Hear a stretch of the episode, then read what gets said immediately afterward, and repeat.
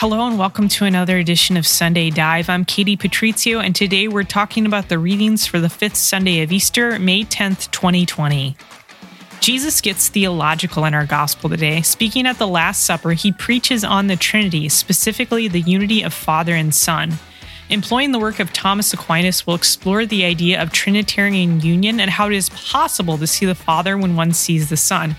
We'll also dive into Aquinas' argument for different levels in heaven and finish by looking at the first century Jewish cultural context of Jesus' words, a context which reveals beautiful nuptial overtones. Welcome back, everyone. We are today talking about uh, the readings for the fifth Sunday of Easter. And our gospel is from John chapter 14, verses 1 through 12. Let's jump in together, reading our gospel to kick us off. John 14, verses 1 through 12. Do not let your hearts be troubled. Believe in God. Believe also in me. In my Father's house there are many dwellings. If it were not so, would I have told you that I go to prepare a place for you? And if I go and prepare a place for you, I will come again and will take you to myself, so that where I am, there you may also be. And you know the way to the place where I am going. Thomas said to him, Lord, we do not know where you are going. How can we know the way? Jesus said to him, I am the way and the truth and the life. No one comes to the Father except through me. If you know me, you will know my Father also. From now on, you do not know him.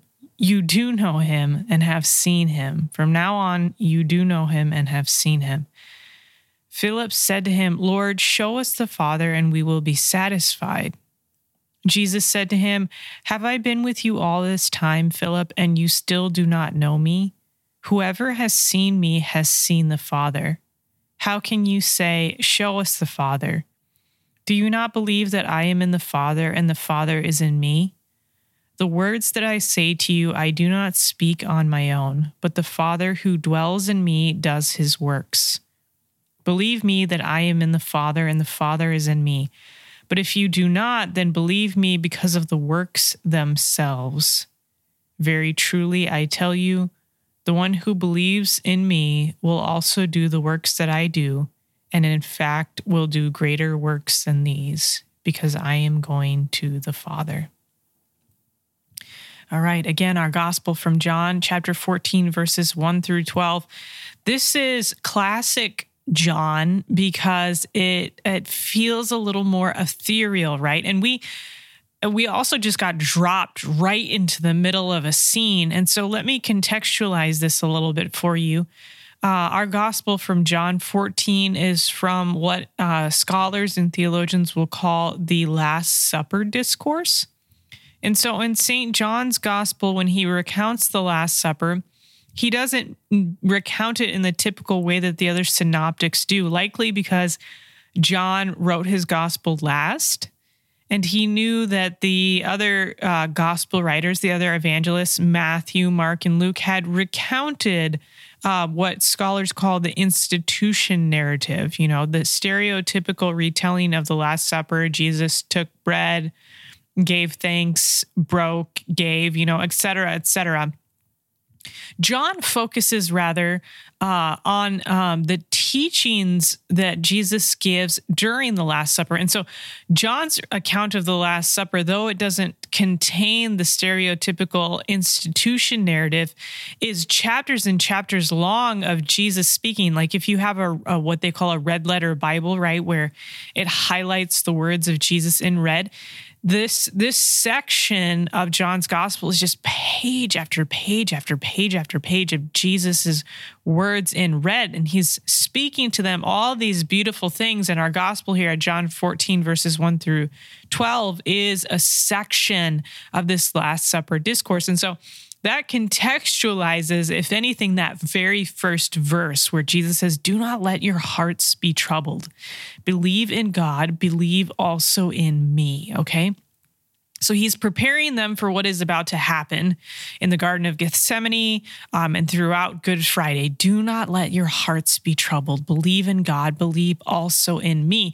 And that little last uh, sentence, that clause, kind of uh, sets the tone and kicks off the whole idea of what Jesus is going to unpack here.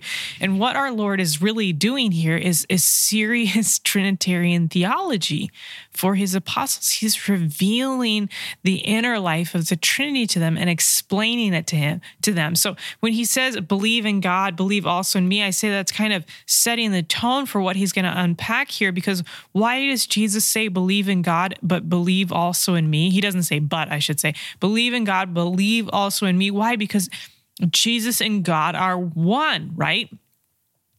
And then he's going to introduce uh, uh, the idea of the Father, okay? Not because he hasn't introduced the idea of the Father elsewhere in his public ministry, but I say that um, because here, you know, in our gospel, he brings in this idea of the Father. In my Father's house, there are many dwelling places.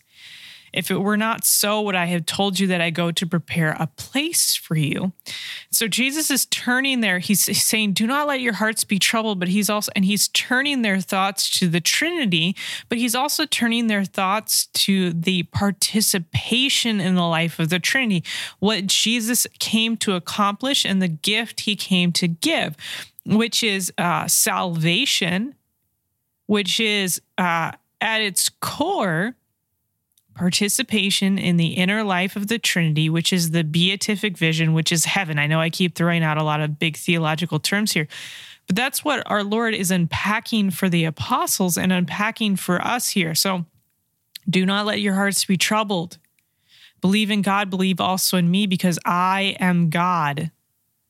We are one, you know, this idea of the Trinity. And then this notion that we're going to be taken up into the Trinity. Um, um I'm going to rely a lot in this podcast on St. Thomas Aquinas. He has uh, a wonderful commentary on the Gospel of John, and he delves into these ideas for us. Um, and and uh, we're going to return, and Jesus is going to return, prompted by the questions of some of his apostles to uh, this idea of Jesus uh, and God being one, this idea of Jesus and the Father being one, and then we'll really dive into the Trinitarian theology there. But I want to follow the thought of Aquinas here in his commentary, because before he delves into that, and before our Lord really delves into that, Aquinas wants to talk about this idea of uh, the father's house having many dwelling places. Let's just reread this these verses. In my father's house there are many dwelling places. If it were not so, would I have told you that I go to prepare a place for you? And if I go and prepare a place for you, I will come again and I will take you to myself, so that where I am, there you also may be. You know the place, you know the way to the place where I am going. Aquinas uh, takes this idea, Thomas Aquinas takes this idea of there being many dwelling places in God's house, and he asks an important question. He says, Is Jesus getting at an idea here of there being different sort of maybe like levels of heaven? Um, different is this idea of different dwellings refer to like different uh, levels. Like you can be in like a, like a higher level of heaven. Like if you're a holier person, can you be in a higher level of heaven? This is a great question, right?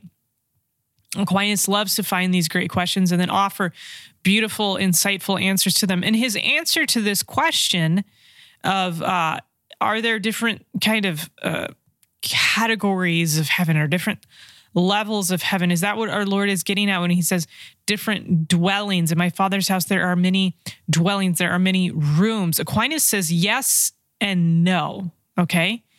And no, very simply, insofar as the object of heaven is the same for everyone, right? The object of heaven is God Himself and the, the sort of possession of God and the indwelling with God, the union with God. And so that that is objective, one and the same across the board for all of us. It's not that some of us can like God divides himself into pieces like, well you were you were a great saint, so I'm going to give you more of myself and you could have done a little bit better in life, so I'm going to give you less of myself. No, God can't do that, right? He can only give himself fully to us. But there is a way in which, yes, Aquinas says, there are kind of different uh, dwellings, different levels, different categories in a way in heaven. How is that so? I'm going to read you a quote from Aquinas' commentary on the Gospel of John here as he's exploring this question. He says, um, yes, there can be sort of uh, different levels of. I, I keep saying sort of because Aquinas doesn't actually use that word levels, but I think it, it best uh, gets across the idea we're exploring here. Yes, there can be different dwellings, categories, levels of heaven, insofar as, and this isn't me quoting him here, one person can be happier than another depending on the possession of this good and the capacity of each. The greater the capacity a person has for this good, the more he shares in it. I mean, he participates. This is what Aquinas is saying. He says, I mean, he participates in it more the better disposed and prepared he is to enjoy it. This is a fascinating idea here. Okay, so no, there's not different kinds of level, levels or categories of heaven um, because God gives himself perfectly, completely, and freely to every individual in heaven who possesses him in the beatific vision. But yes, there is a difference in heaven insofar as we ourselves can have different capacities for receiving that gift so that it's not that God holds a part of himself back depending on, you know, how holy and sanctified we have been in this life, but rather our holiness and sanctification is what disposes us to receive the gift of God. And so theologians, uh, echoing this idea that uh, Thomas puts forth, say that the truly holy person the great saint, in a way, possesses God more fully in heaven and, and almost in a way enjoys more happiness because he has a greater capacity for God.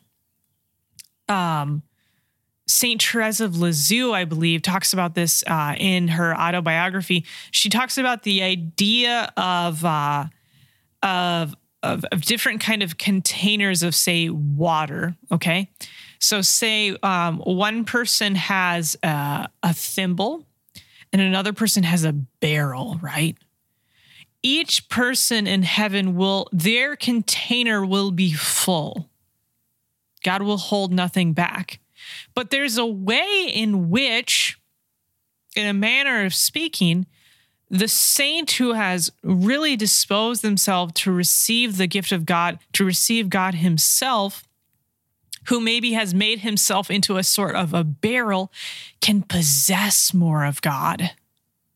And so everyone, everyone's container, if you will, and again, I'm using analogous uh, analogous language that that woefully falls short, but everyone's container, so to speak, will be full in heaven. But we can expand our container to dispose ourselves to receive God. We can we can enlarge our capacity to to to have God, okay? And this should be a great motivator for us to sanctify ourselves. And here we can appreciate that um, Thomas uh, continues to dwell on this question in a, in a very theological fashion. And he says, How are we more fully disposed?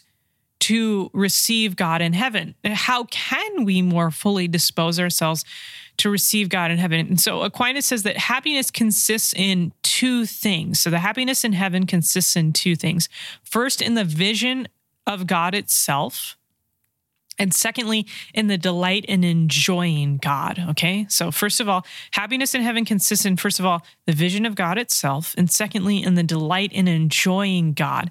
And he says that we dispose ourselves to that first aspect of happiness in heaven, the vision of God, by purity. Okay.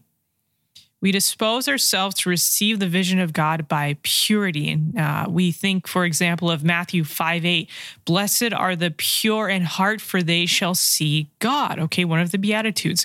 What is the promise of being pure in heart? Seeing God. And we can relate this to the beatific vision, okay?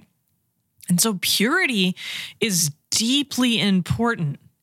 Uh, impurity kind of clouds our vision quite literally. It's like having cataracts or something. Um, it's fascinating that, you know, for example, St. Paul, um, when he has his conversion um, and, and is prayed over, something like scales fall from his eyes. Okay. And so there's this, this sort of idea or image that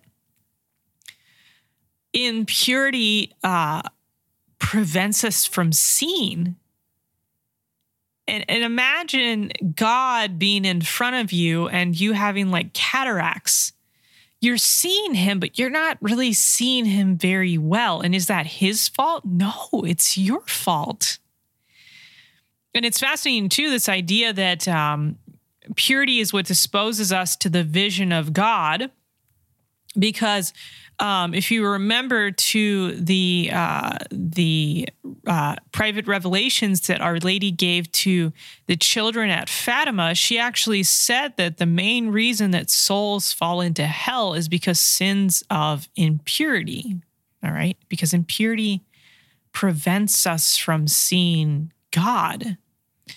And I think there's, I think the the primary thing that Our Lady was referring here to is is um, impurity of the flesh, right? But I, lest lest you are someone who kind of excuses yourself and, and checks off the box and says, "Well, I'm good because I don't struggle with that. I've I've maintained uh, my chastity and my purity of body and mind." There are other ways in which we can fail to be pure.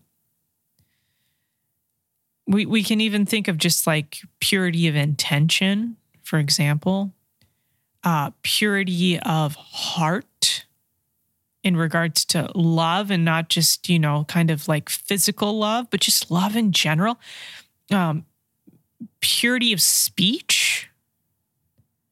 All of these impurities of of gossip, of uh, of slander, of judgmentalism, of just muck. They cover our eyes like cataracts and they prevent us from seeing God. And these these are actually the things that God purges us from in in uh, purgatory. I was about to say in heaven, but in purgatory, He purges us. He heals us. Purgatory is a place of healing he purges and heals us from these things that that prevent us from seeing, you know, to use our modern language from seeing 2020. How can we participate in the beatific vision when we're blind, when we're blinded by impurity? And so, first of all, Happiness consists in this vision of God, and we dispose ourselves to the vision of God through purity. But second of all, happiness in heaven consists in the delight in enjoying God, the delight in enjoying God. And he says, uh, Aquinas says that we dispose ourselves to this delight, to this enjoyment by love. And you can you can totally see how this is true. Let me just read this quote for you and then we'll unpack it with our with our own experience. This is a direct quote from Thomas Aquinas. One who has a more yearning love of God, one who has a more burning love of God. I read it yearning, but it's actually burning, but same idea. One who has a more burning love of God will find more delight in the enjoyment of God. One who has a more burning law, love of God will find more enjoyment in God. I am from California and I love In N Out Burger. Maybe some of you listening know what I'm talking about. most people that I meet who've had In-N-Out like In-N-Out, but every so often I meet someone who doesn't like In-N-Out and I lose all respect and trust for them. um, but I am going to enjoy an In-N-Out burger more than somebody who does not like In-N-Out. Now that, this might sound like dumb, like you're like like I'm I'm breaking it up to a point of like obviousness. Um but but let's let's let's look at it from another perspective. Um who who is who is most excited to see the bride on her wedding day?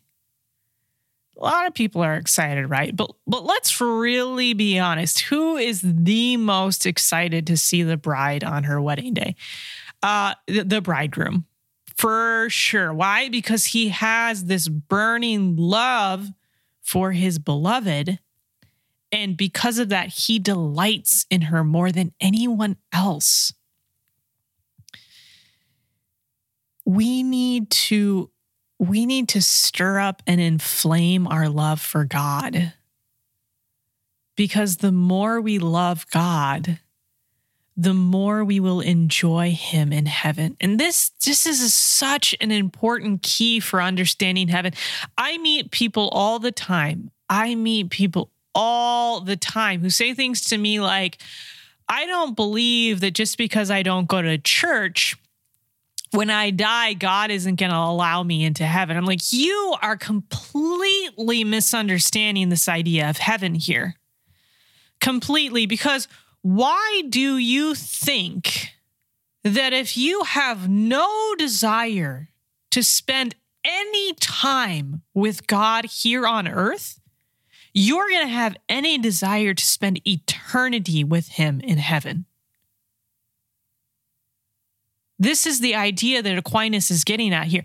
If you don't burn for love for God on earth, why in the world do you think that all of a sudden, when you're faced to face with Him on Judgment Day, your particular judgment, when you die, when you are face to face with Him, that all of a sudden you're going to be able to flip a switch and you're going to be able to enjoy the delights of heaven, which, which is, which are seeing him and enjoying him.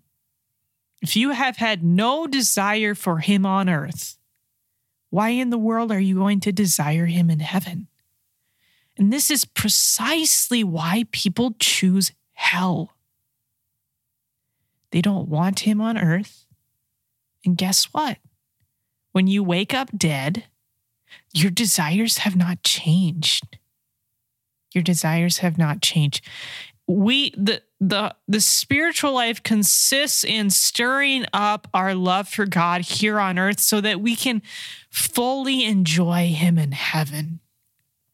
I mean, this is this is uh, this is married couples who become disillusioned with one another in their relationships. Do they enjoy coming home to one another?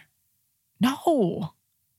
They may be married, uh, they may have sworn this oath, this covenant to one another. They may even, in a way, be minimally faithful to that.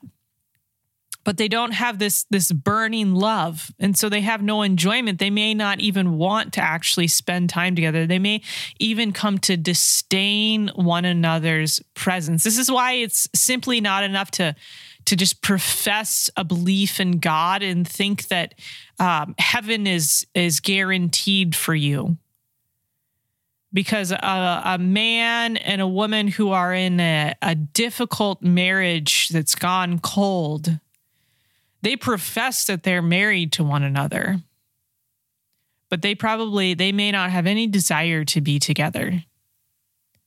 And and we need to think about our relationship with God in these terms. I think we do ourselves a disservice when we don't uh, when we don't consider the fact that God is a trinity of persons. And so though he is God and and and worlds away different from human persons, we're still talking about personal relationships here. And if there are people that we don't want to spend time with here on earth, there's certainly the possibility that we won't want to spend time with God in heaven. And so our life here on earth um, it should be stirring up this this burning love for him so that when we when we meet him face to face in heaven we can see him. We can actually see him first of all because of our purity but we can have this delight in enjoying him. And as we stir up that desire uh, in our hearts here on earth we begin to experience heaven on earth See, see, God and God alone is the source of our happiness. God and God alone is the source of our happiness. And so we need to we need to embrace this. We need to embrace him. Let's continue. Uh, so Jesus has said these beautiful things about going to prepare a place uh, for us in his father's house. And then Thomas has a question. You know, we imagine him kind of raising his hand, perhaps. Thomas says, Lord, we do not know where you are going. How can we know the way? Jesus says to him, I am the way and the truth and the life. No one comes to the Father except through me. If you know me, you will know my Father also. From now on, you do know him and have seen him. Okay. So we get this beautiful and famous uh, verse, John 14, 6 from Jesus I am the way and the truth and the life. And Aquinas, in the in the beautiful systematic way in which he he writes, breaks this down for us. He said Jesus really answers Thomas's question here. Thomas's question is twofold: Where are you going, and how can we get there? Where are we going, and how can we get how can we get there? How can we follow you, Lord? And Jesus answers, I am the way, the truth, and the life. And for Aquinas, um, with this threefold answer, he answers uh, uh, the Apostle Thomas's twofold question, which is, Where are you going? How can we get there? Jesus says, I am the way. How can we get there? By following him. I am the way. Where are you going? Aquinas says that Jesus answers this when he says, I am the truth and the life. These are two beautiful things that we seek after so very often truth and life. And so uh, Jesus answers this question of Thomas Where are you going and how can we get there? I am the way and the truth and the life. Okay. I am the way and the truth and the life. But um, and I love that how John gives us this interaction because um, it, it, gives us kind of a, a, window into perhaps what Jesus' interactions with the apostles might have been like. Because uh, Thomas asks a question, Jesus answers it. Now Philip has a question. Uh, Philip said to him, "This is at verse four. Lord, show us the Father, and we will be satisfied." Uh, and then Jesus has kind of strong words for him, but I think they're affectionate. Have I been with you all this time, Philip? And you still do not know me? Whoever has seen me has seen the Father. How can you say, Show us the Father? Do you not believe that I am in the Father and the Father is in me? The words that I say to you, I do not speak on my own, but the Father who dwells in me does his works. Believe me that I am in the Father and the Father is in me. But if you do not, then believe me because of the works themselves. Very truly, I tell you, the one who believes in me will also do the works that I do, and in fact, will do greater works than these because I am going to the Father. There's so much in here. Um, let's unpack it. First of all, um, uh, scholars have pointed out that uh, Philip's question um, kind of sounds a lot like a question that Moses uh, puts to God, or a request, I should say, that Moses puts to God at uh, Exodus 33 15 uh, Moses says, uh, uh, or uh, excuse me, Exodus 33 18, Moses says, there, he's, he, Moses has been in conversation with the Lord. And, uh, and then all of a sudden he says, please, Lord, let me see your glory. Let me see your glory.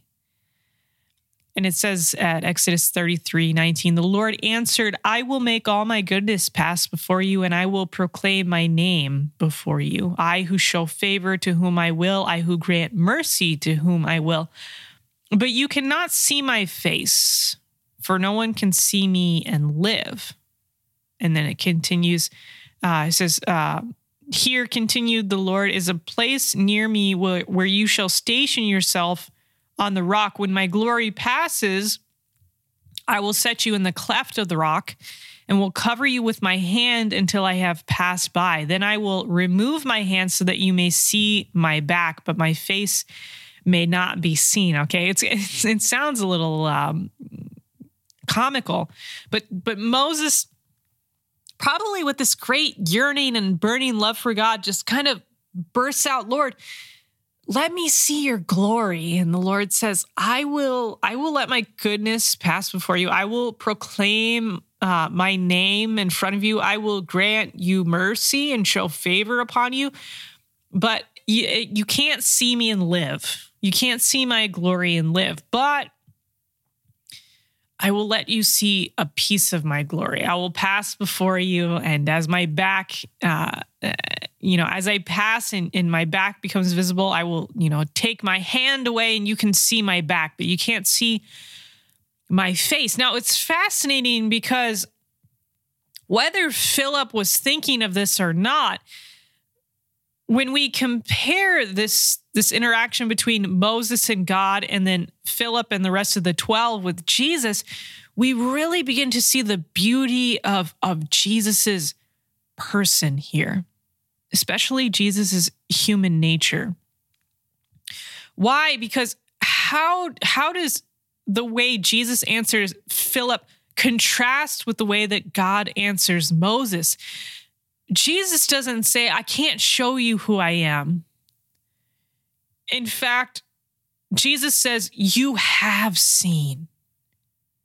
You have seen. Have I been with you all this time, Philip, and you still do not know me? Whoever has seen me has seen the Father. So Jesus, in his human nature, veils his glory but nonetheless, to see Jesus is to see God. And to see Jesus is to see the Father. And in, in a, uh, Thomas Aquinas, in his commentary on John, as he continues uh, diving into these verses, as he continues moving into this passage, this is where he begins to unpack kind of the Trinitarian theology for us. Um, and there's this idea for for Aquinas um, that John uh, he the key to understanding these passages is is actually the the the favored kind of title for Jesus in John's gospel. And the favored title for Jesus in, in John's gospel, we can find it at the very beginning of his gospel in uh, one of the more famous verses. In the beginning was the Word, and the Word was with God, and the Word was God. In the beginning was the Word, and the Word was with God, and the Word was God. And Aquinas makes the case that John prefers this title word for Jesus because this title uh, conjures this idea of self disclosure. Now, what do I mean by this? I want to read you some direct quotes here from Aquinas in his his commentary on the Gospel of John to try to uh, elucidate this notion of of John wanting to refer to Jesus as the as the Word because this idea, this title of Jesus as the Word, the, the Logos, implies self disclosure. This is a this is a direct quote from Saint Thomas Aquinas, his commentary on the Gospel of John. He says, "People disclose their secrets by their word." This is why it is only by a person's words that we can know another person's secret. No one can gain knowledge of the Father except by his word, which is his Son. Okay. And then Aquinas goes on to quote, for example, Matthew 11, verse 27 No one knows the Father except the Son.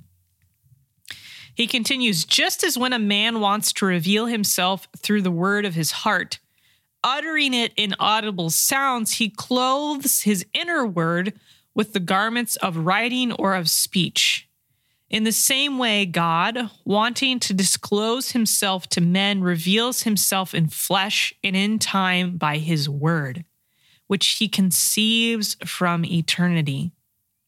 And in this way, no one can arrive at a knowledge of the Father except through the Son. The word, uh, uh, continuing quoting Aquinas, the word articulates the whole being of the Father. And here he means the word, like the word um, uppercase. So, so Jesus in his uh, divine personhood, the word Jesus in his divine personhood articulates the whole being of the Father. It devolves to the word, uppercase, person. It devolves to the word to disclose the Father to disclose the Trinity and to disclose everything whose source is God. Okay. So there's this idea here that that uh Jesus as the word because he is the word of the Father, the word of the Trinity, he is the one who reveals the Father and who reveals the Trinity. Because as Aquinas says, no one can know the inner life, the inner thoughts of a person unless that person um, gives life to his inter, inner thoughts, his inner life, uh, by words, by uh, actually you know, uttering sounds with his mouth or writing down things on paper. This is how we reveal ourselves to one another through our words. And the same is true in the life of the Trinity. The way that the Father reveals himself is through his word, which is a person, the second person of the Trinity.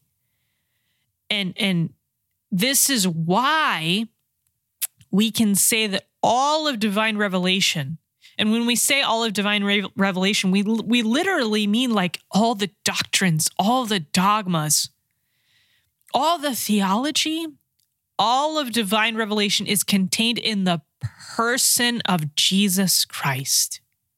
It's contained in the person of Jesus Christ because Jesus Christ is the Word of God. And so the way that God discloses himself to humanity is to to utter forth his word, but but not only that as Aquinas gets at for God that is not enough. He actually his word takes on this humanity, this human flesh and so we can now uh, in a way read the word. Why? Because the word stands before us in the form of Jesus and we can see him. And this is this is precisely why Jesus can say, whoever has seen me has seen the Father. Whoever has seen me has seen the Father. I want to take a moment here um, to to dive into this last verse of our gospel. Jesus says, "Very truly, I tell you, the one who believes in me will also do the works that I do, and in fact, will do greater works than these, because I am going to the Father."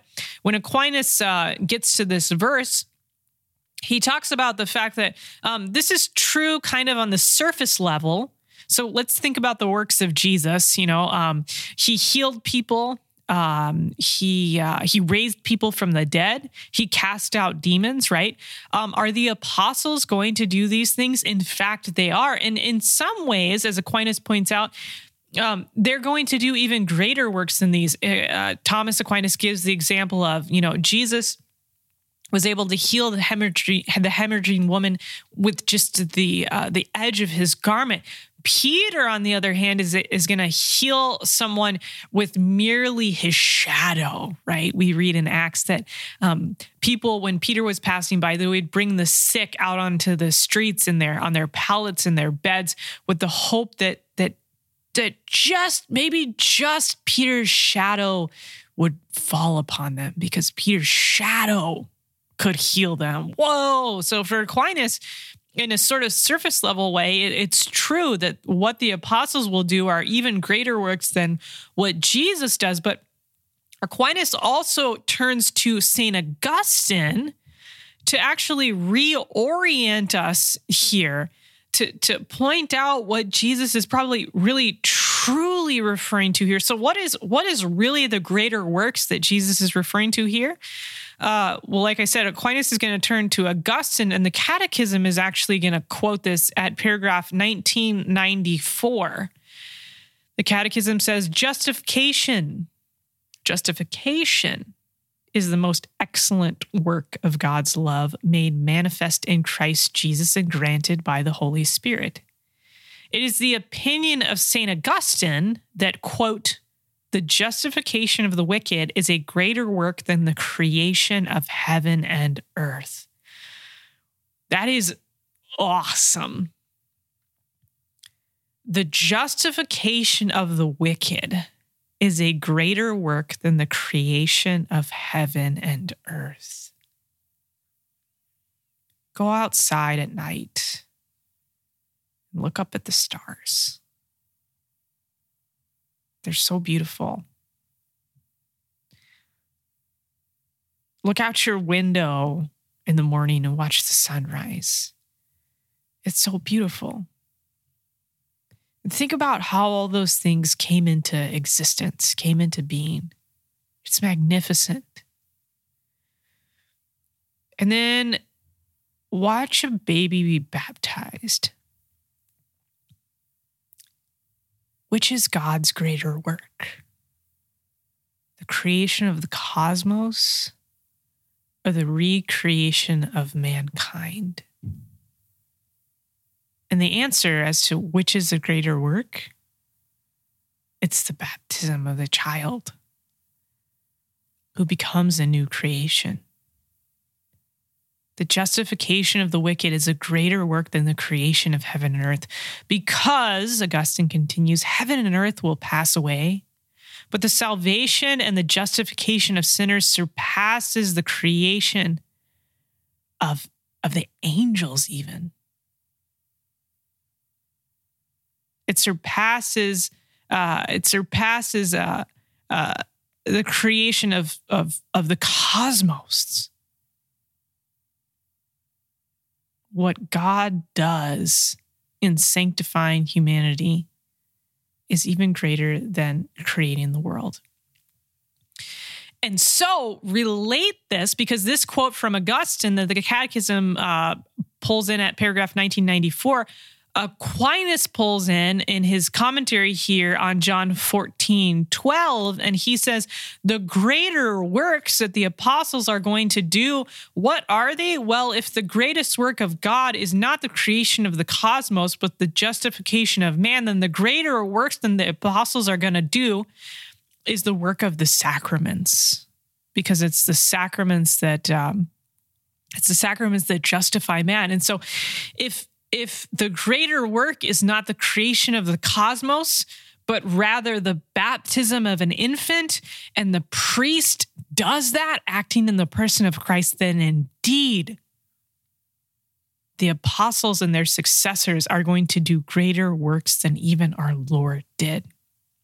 Through our Lord, but nonetheless, Jesus himself says it very truly, I tell you.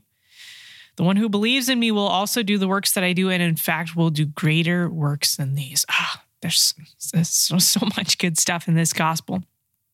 Lastly, I want to leave you uh, uh, with kind of uh, a first century cultural contextual interpretation of what Jesus is doing here. That's just beautiful and it contains all of these gorgeous, gorgeous nuptial overtones. You've maybe heard me talk about it before, but it's directly related to our gospel. Okay, so let's rewind way back to the very beginning. Jesus says, In my Father's house, there are many dwelling places. If it were not so, would I have told you that I go to prepare a place for you? And if I go and prepare a place for you, I will come again and I will take you to myself, so that where I am, there you may be also and we will, he doesn't say this, but we will dwell together for all of eternity, right? That's the implication because Jesus is going to take us to heaven to be with him in perfect unity in the Trinity and the beatific vision.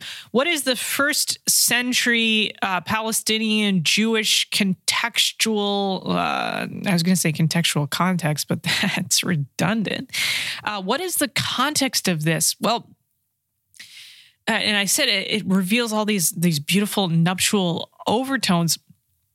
in first century uh, Palestinian Jewish weddings, uh, weddings or marriages, you might say, um, were two phase. And so the first phase of a marriage was the betrothal phase, okay? Um, for example, we hear about this at the beginning of the infancy narratives in Luke, right? We're told that uh, Mary and Joseph were betrothed. And in the betrothal phase, you actually had the uh, consent, you had the exchange of vows, but the bride did not yet live with the bridegroom. So what would happen is you would exchange vows and then the the woman, the bride would go back to her parents' home and continue living with them while the bridegroom went back to his father's house and he built on another room onto his father's house. It was common um, for for homes in first century Palestine to be kind of what you might call multifamily units. Okay. Um, so they had courtyards, and off of these courtyards were different rooms, and it was not uncommon for um, multiple generations of a family to live on this little compound of a home once the bridegroom had gone and built a room onto his father's house and it was completed, then he would go back to the bride, usually in a surprise, and he would fetch her and take her back to his father's house, to his new home. And there they would consummate the marriage. Okay. And then they were, the, the, the marriage was kind of complete. Okay. With this in mind, when Jesus says, In my Father's house there are many dwelling places, if it were not so, would I have told you that I go to prepare a place for you? And if I go and prepare a place for you, I will come again and I will take you to myself, so that where I am, there you may be also. This beautiful image of Jesus, the bridegroom, who has betrothed himself to us in his earthly work and by means of the sacraments, but who has not yet taken us to himself. See, we possess God in a way here on earth uh, through the sacraments, especially through the Eucharist, but we don't possess Him fully in the way that we will in heaven. And so there's this beautiful um, kind of resonance with the idea of the bridegroom who who has betrothed himself to his bride, but has not yet taken his bride to himself. And the unity of the bride and the bridegroom has not has not been manifested yet. But just as the bridegroom comes back from the bride, and there is great feasting and celebration, so Jesus Jesus promises, I will leave you, but I'm leaving to prepare a place for you, you who are my beloved, my betrothed. And if I have told you that I prepare a place for you, I will also come again and take you to myself, so that where I am, there you may be also. Thanks for listening.